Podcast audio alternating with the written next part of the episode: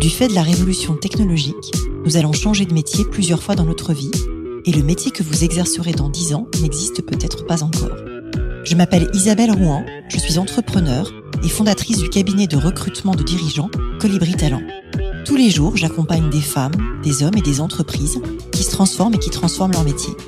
Avec ce podcast et métiers du futur, je vous propose de rencontrer des dirigeants, des entrepreneurs, des chercheurs, bref, des personnes inspirantes qui vont partager avec vous leur parcours et leur vision du futur de leur métier. Bonjour à toutes et tous et bienvenue dans le podcast Les métiers du futur. Aujourd'hui, je reçois Mehdi Colli.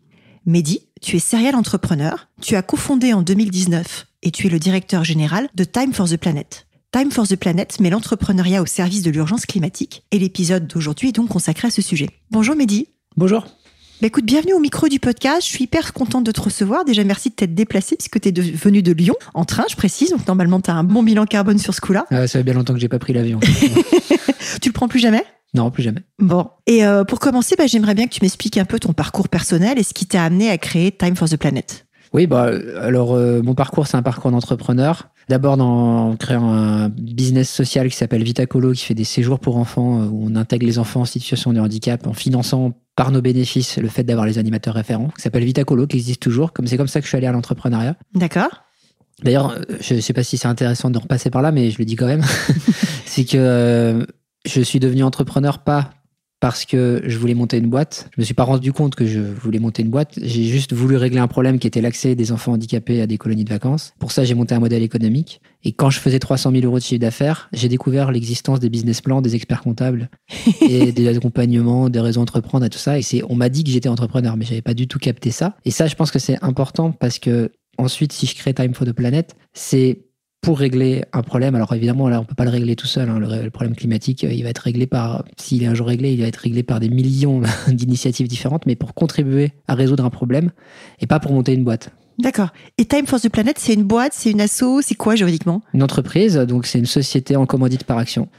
C'est une entreprise qui a inscrit dans ses statuts le fait qu'elle ne répartira le dividende financier que le jour où on sera revenu à une température planétaire euh, telle qu'elle était en 1850, donc à l'ère pré-industrielle. C'est pas fait, pas tout de suite. Ce sera pas de notre vivant, ça c'est certain, mais c'est parce qu'on ne pouvait pas dire qu'on ne répartissait pas le dividende financier, juridiquement c'est interdit. D'accord. Par contre, on a le droit de dire qu'on ne répartira le dividende financier que lors de la survenue d'un événement. Donc nous, on a choisi cet événement-là parce que finalement, on s'est dit, bah en fait, nous, notre but, c'est de régler le changement climatique. Le jour où il n'y a pas de changement climatique, Time n'a plus aucune raison d'être, donc il doit disparaître. D'accord, c'est un bon marqueur, effectivement. Alors, est-ce que tu peux nous expliquer justement ce que c'est que Time for the Planet? Oui, bien sûr.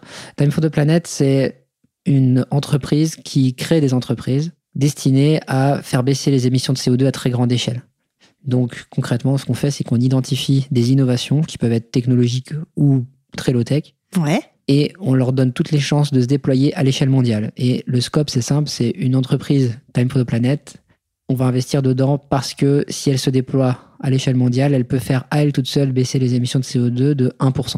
Mais du coup, c'est un fonds d'investissement, c'est un accélérateur, c'est euh, juste pour mettre des mots dessus et rendre ça concret. Ouais, c'est compliqué parce que c'est à la fois un fonds d'investissement parce qu'on met de l'argent, c'est un startup studio parce qu'on recompose l'équipe en mettant un entrepreneur à succès dans une équipe d'innovateurs pour leur permettre d'avoir une compétence entrepreneuriale très forte. On ne pas trop à l'accompagnement. On pense pas qu'on peut changer un bon chercheur en un bon entrepreneur comme ça d'un claquement de doigts, même en l'accompagnant. Donc on va chercher un euh, entrepreneur à côté d'un chercheur, ça peut faire un bon binôme. Exactement. Et puis euh, en plus de ça, on va sur des modèles économiques inspirés de l'open source avec des licences libres.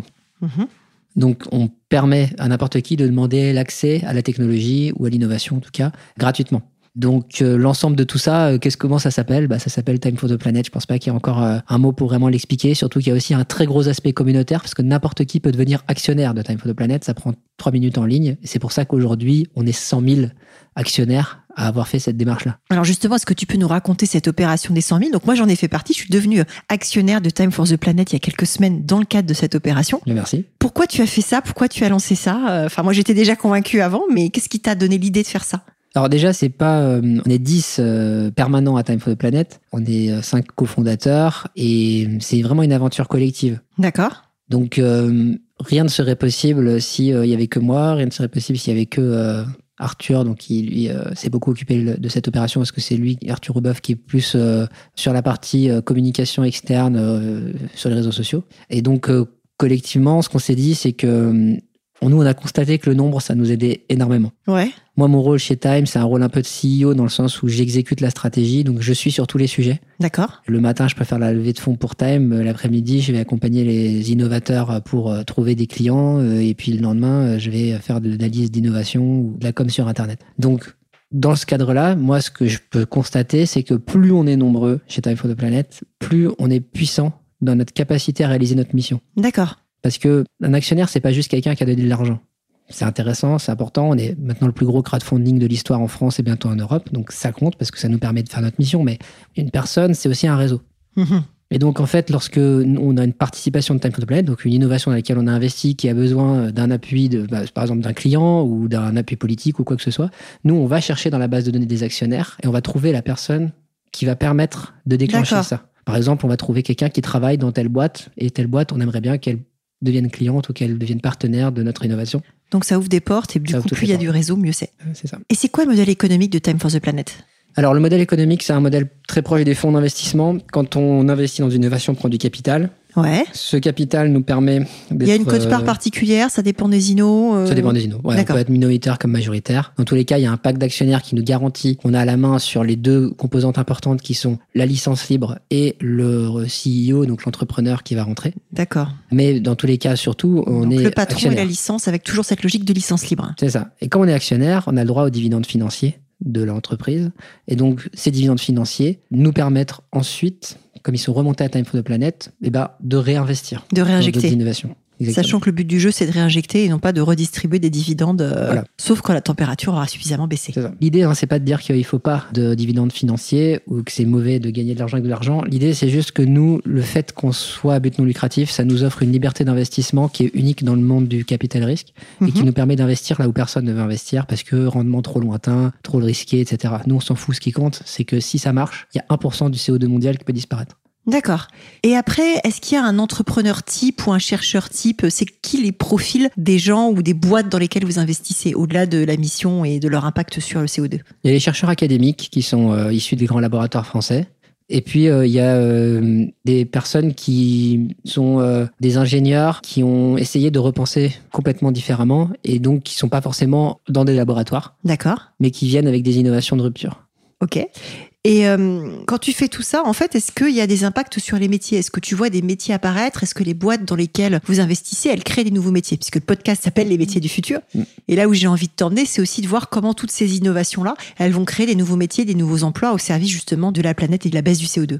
Alors, Déjà, il y a des emplois qui sont liés à l'étude du CO2. Par exemple, euh, tout ce qui consiste à faire ce qu'on appelle les analyses de cycle de vie, donc de savoir combien de CO2 a pu être réduit grâce à une innovation donnée, ou savoir quel est le bilan carbone d'une boîte. Ouais. Ça, ça va devenir absolument nécessaire pour absolument tout le monde. Donc ça, si c'est un métier d'avenir, j'en ai même parlé avec ma femme, qui des fois se demande, euh, tiens, si je me réorientais pas, j'ai dit, bah, si tu cherches un truc où il va y avoir du travail, alors là, le carbone, les expertises carbone, on peut se reformer là-dedans. Moi, j'y connaissais rien, et on a créé un indicateur qui s'appelle dividende climat, et j'ai pu échanger avec les plus grands experts carbone mondiaux. J'ai appris énormément à cette occasion-là, donc je vois qu'on peut en faire son métier si on décide de le faire. Et il y a des formations justement pour développer une expertise carbone?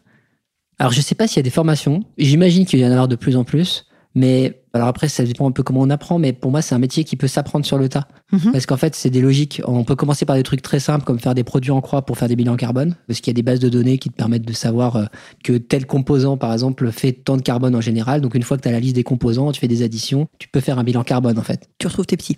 Donc tu peux démarrer par là, et puis après, euh, tout le reste s'apprend euh, sur le tas. D'accord.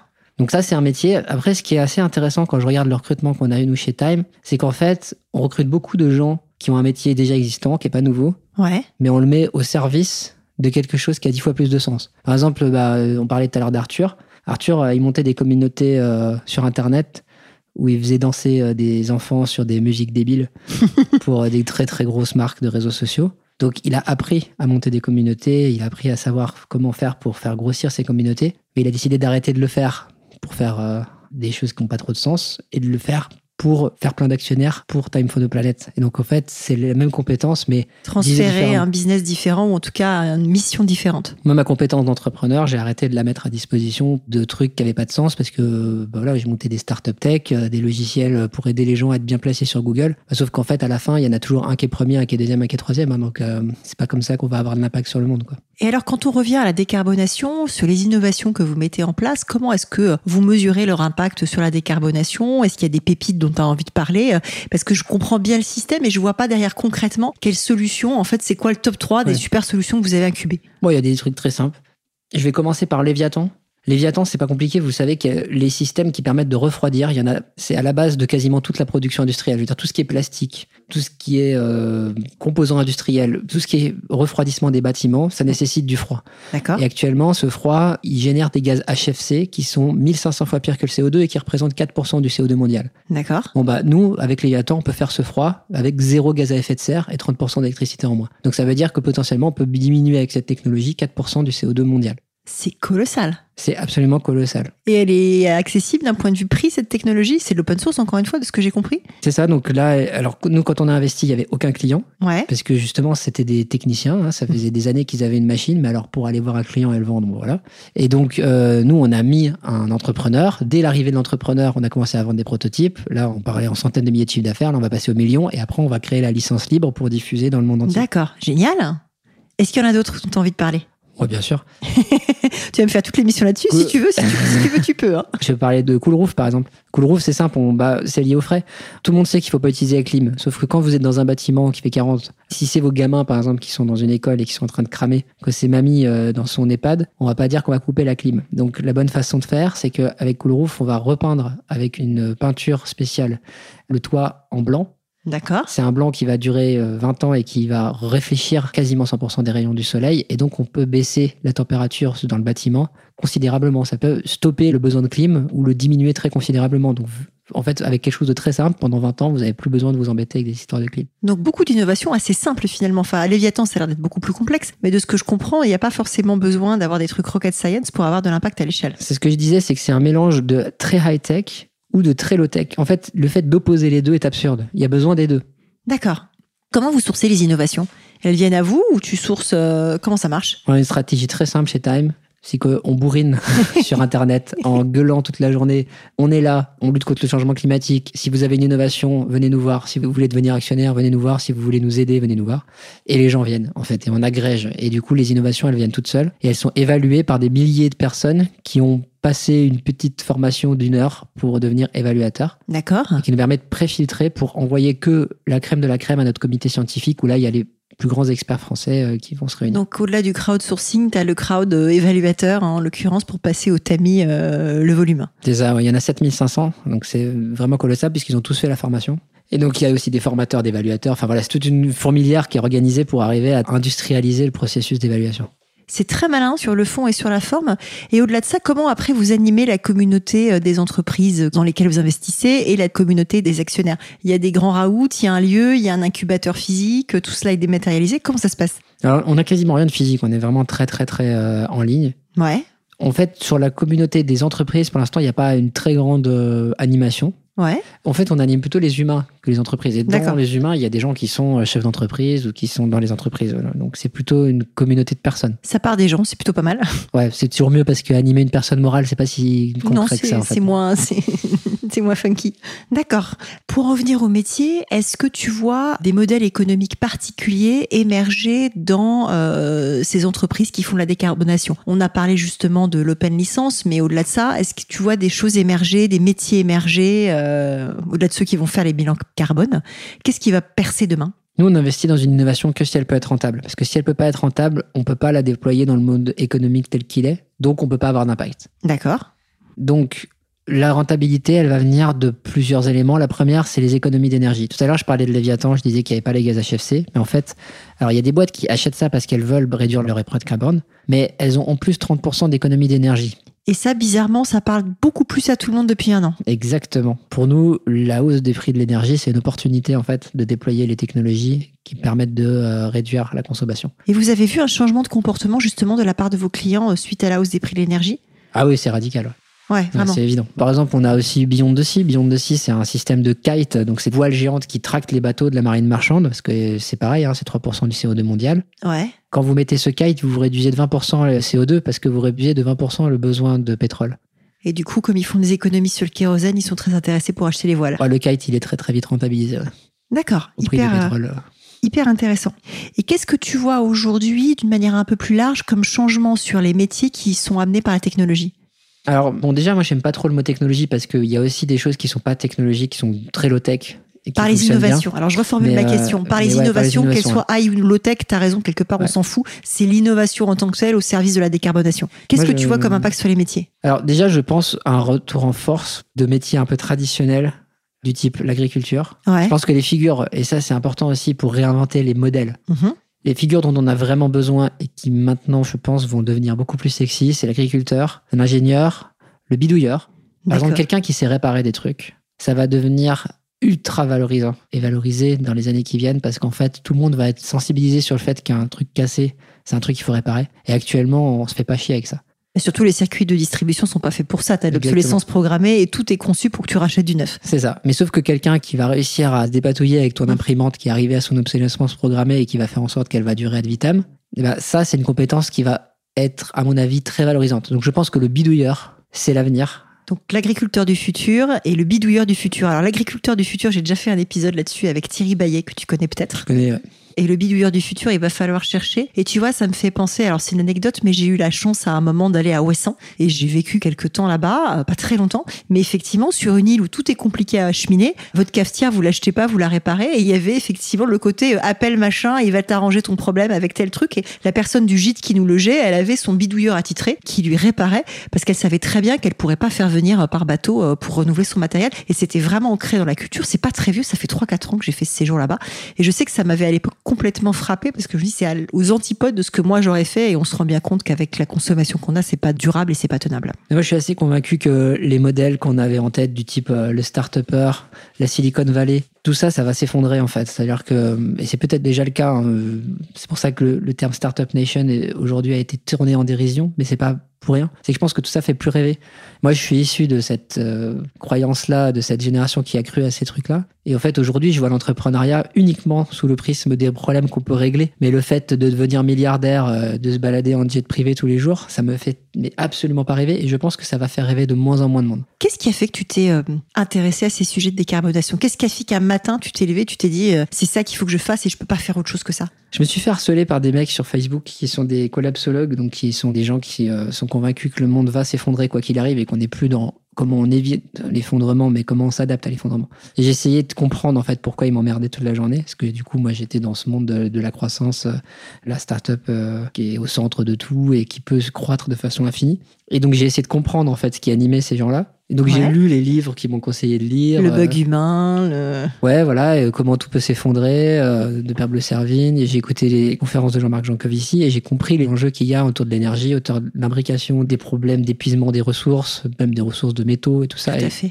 Voir la conférence d'Aurore allé, euh, Stéphane sur euh, Thinkerview qui fait froid dans le dos. voilà, Elle est brillantissime, voilà, mais alors tu, tu la regardes, tu dis ah ouais, c'est vrai qu'on Ouais, a un problème. Exactement, Philippe Biwix aussi. euh, et en fait, du coup, j'ai vraiment cherché en, en mode, ok, est-ce que réellement ces problèmes-là, je les retrouve quand moi je fais mes propres recherches Et en fait, je voyais bien que je les retrouvais. Et donc, je me suis dit qu'en fait, euh, c'était un monde, euh, comment dire, euh, illusoire dans lequel on, je me promenais, quoi. Et donc, euh, à partir de là, j'avais plus aucune motivation de continuer à faire ce que je faisais. C'est-à-dire le jour où j'ai compris ça, quand j'allais dans ma boîte et que je voyais des développeurs travailler pour faire un logiciel euh, utilisé euh, par des gens qui ont besoin d'être premiers sur Google, moi j'avais plus envie de leur parler, euh, à- alors pas à mes développeurs, mais à, à mes clients, j'avais pas envie de les voir. Et je disais, mais ces développeurs-là, c'est des gens brillants, pourquoi je leur fais faire des trucs aussi inutiles? En fait, ils perdent leur temps, donc euh, il faut qu'ils fassent autre chose, quoi. Et donc c'est comme ça que tu as shifté. Exactement. Super intéressant. Alors j'aime bien euh, terminer par quelques questions un peu personnelles. La première que j'aimerais te poser déjà, c'est quel conseil tu donnerais à un jeune ou à une jeune qui prépare son entrée sur le marché du travail? Alors de n'écouter surtout aucun conseil, je donnerais ça. Non, alors je pense que je suis déjà trop vieux pour donner des conseils à des jeunes et qu'en fait euh, le monde change tellement vite que Et si tu devais donner un conseil à quelqu'un de jeune depuis plus longtemps qui se reconvertit, à part de faire du bilan carbone? Euh, moi, je suis issu d'un milieu dans lequel on se forme tout seul, Ouais. le milieu de la tech, Internet. Je me suis formé tout seul à tellement de choses. Je sais pas, le no-code, par exemple, quasiment tout ce que Time a fait en termes de technologie web pour permettre aux gens d'interagir, c'est fait en no-code. D'accord. Et ça, on l'apprend tout seul, en fait. Mm. Donc, comme on- un jour, on prend un abonnement à Airtable, qui est un logiciel, on apprend un abonnement à Stacker, qui en est un autre, on les connecte entre eux, puis on bidouille. Et en fait, je pense que la meilleure façon, c'est vraiment de se bidouiller ses propres trucs. On en revient à notre bidouilleur du futur. Ouais, c'est ça. Ouais, je crois énormément à ça. ouais. Super intéressant. Et alors, est-ce que tu peux me décrire ta journée type? Alors, ma journée type, donc je me fais réveiller par mes enfants euh, très très tôt le matin. Oui, a l'air d'être très très tôt. On en a parlé en antenne. ouais, j'ai des enfants qui n'aiment pas dormir en fait, donc euh, voilà. Et je m'occupe d'eux, euh, voilà, c'est petit déj, je m'occupe d'eux quoi. voilà. Alors si jamais j'ai vraiment très- beaucoup de travail, j'essaie de me réveiller encore plus tôt que mes enfants, mais j'y arrive de moins en moins. Puis après, je les amène à l'école et après, voilà, la journée de travail. Qu'est-ce qui te fait lever le matin? Tes enfants? Ah, les hurlements. Qu'est-ce qui te tient éveillé la nuit? Alors, des fois, c'est vrai que je peux avoir un peu de mal à dormir euh, parce que euh, quand on a autant de gens qui croient dans un projet qu'on a lancé, donc on s'est beaucoup battu pour le fait qu'ils y croient. Et en fait, après, on a les moyens de réaliser ce qu'on a promis. Et en fait, euh, il y a une énorme pression à le réaliser correctement parce que les gens y ont cru et qu'on ne veut pas les décevoir. Et quand tu dis les gens, c'est aussi tes actionnaires, c'est des fonds, t'as qui autour de C'est la les table actionnaires. Ouais. J'ai plus peur de décevoir quelqu'un qui a mis 1000 euros dans Time for the Planet et pour qui c'est une très grosse somme que nos grands investisseurs qui ont mis un million ou deux millions, mais qui savent ce que c'est que le monde de l'investissement, qui savent à quel point c'est difficile, qui connaissent tous les risques et qui du coup euh, bah, sont peut-être moins sensibles à l'échec Mhm. que des gens qui se rendent pas forcément compte de la difficulté de la tâche et qui se disent moi j'ai mis 1000 euros, je suis sûr que ça va marcher, etc. Moi Ouais, je alors sais c'est du capital risque et qu'il n'y a pas plus risqué comme type d'investissement. Exactement, c'est ça. Mais nous, on déploie tout pour que ça fonctionne. On y met vraiment toute notre vie, quoi. De quel succès es-tu le plus fier? Alors, euh, de quoi euh, Avec Time? Dans l'absolu, dans ta vie, je sais pas, comme tu veux. Les questions sont ouvertes. Je reste sur la vie professionnelle, mais euh, en fait, ce qui est compliqué, c'est qu'il y a plein de gens en ce moment qui projettent sur Time une sorte de succès dans le sens où on a réussi à percer pas mal en termes de communication et que les premières innovations dans lesquelles on investit, ça marche bien aussi. Mais moi, mon but, c'est une décarbonation massive. D'accord. Pour moi, le succès sera là quand on aura massivement donné ce qu'on appelle du dividende climat, c'est-à-dire des tonnes de CO2 réduites à nos actionnaires. Et donc la route, elle est encore euh, longue pour ça parce que il faut faire grandir ces entreprises, il faut réussir l'étape des licences libres, il faut continuer à investir correctement, faire les bons choix. Donc en fait, la route est encore longue. Je suis pas encore dans le mode euh, succès en fait. Là, je suis plutôt euh, dans le mode il y a eu des trucs super sympas puis on se marre vraiment au quotidien, on se marre parce que c'est fun à, à monter ce qu'on fait. Mais je suis pas encore en mode c'est un succès quoi. Qu'est-ce qui te fait vibrer aujourd'hui? Ouais, ce qui me fait vibrer, c'est qu'on met de l'humour dans tout ce qu'on fait, en fait. C'est-à-dire que le sujet est anxiogène, le changement climatique, mais nous, on se marre avec tout le temps. On parle d'apéroiser la lutte contre le changement climatique. Par exemple, notre manifeste s'appelle Pisser sous la douche ne suffira pas. Oui, j'adore ce truc-là. voilà, donc ça, je pense que ça représente bien le mode de communication qu'on veut faire. Enfin, je veux dire, euh, j'aurais pas pensé un jour que dans mon- le cadre de mon travail, je serais à... à- parce que c'est vraiment ce qui s'est passé. hein. J'ai débarqué des poneys au stade Gerland d'un camion pour leur faire faire une scène de vidéo avec Sébastien Chabal que j'ai déguisé en cavalier. C'est trop drôle. Et donc ça, je pensais pas que dans le cadre de mon taf, j'aurais à faire sur deux trucs. Voilà. C'est une façon de sensibiliser les gens. C'est quoi ton prochain projet? Alors, le, mon prochain projet après Time, ce sera euh, de racheter un club de foot amateur et d'en faire un modèle de vie collective, de communauté et de fair play et de le faire monter en première division. Et pourquoi le foot? Parce que je suis fan de foot, j'adore ça. Je pense que c'est un vecteur extraordinaire d'émotions, très mal utilisé dans beaucoup de cas. Il y a tout ce qui est foot business, etc. Mais moi, à partir du moment où le ballon il est au centre du terrain, euh, c'est fini, j'ai- j'oublie tout. Si nos auditrices et auditeurs veulent te joindre, qu'est-ce qui est le plus simple? Mehdi, E mehdi, arobase time-planet.com. Ça marche, le mail. Eh ben écoute, merci beaucoup Mehdi d'être venu euh, témoigner au micro du podcast. Merci. Merci d'avoir écouté cet épisode des métiers du futur jusqu'au bout. Si vous avez aimé cette discussion, je vous encourage à noter le podcast sur vos différentes plateformes d'écoute et à le commenter, en particulier sur Apple Podcast. Cela nous aide grandement à progresser en termes d'audience. N'hésitez pas à me faire part de vos commentaires ou à me suggérer de nouveaux invités en me contactant par mail ou via LinkedIn. Prenez soin de vous et à très bientôt.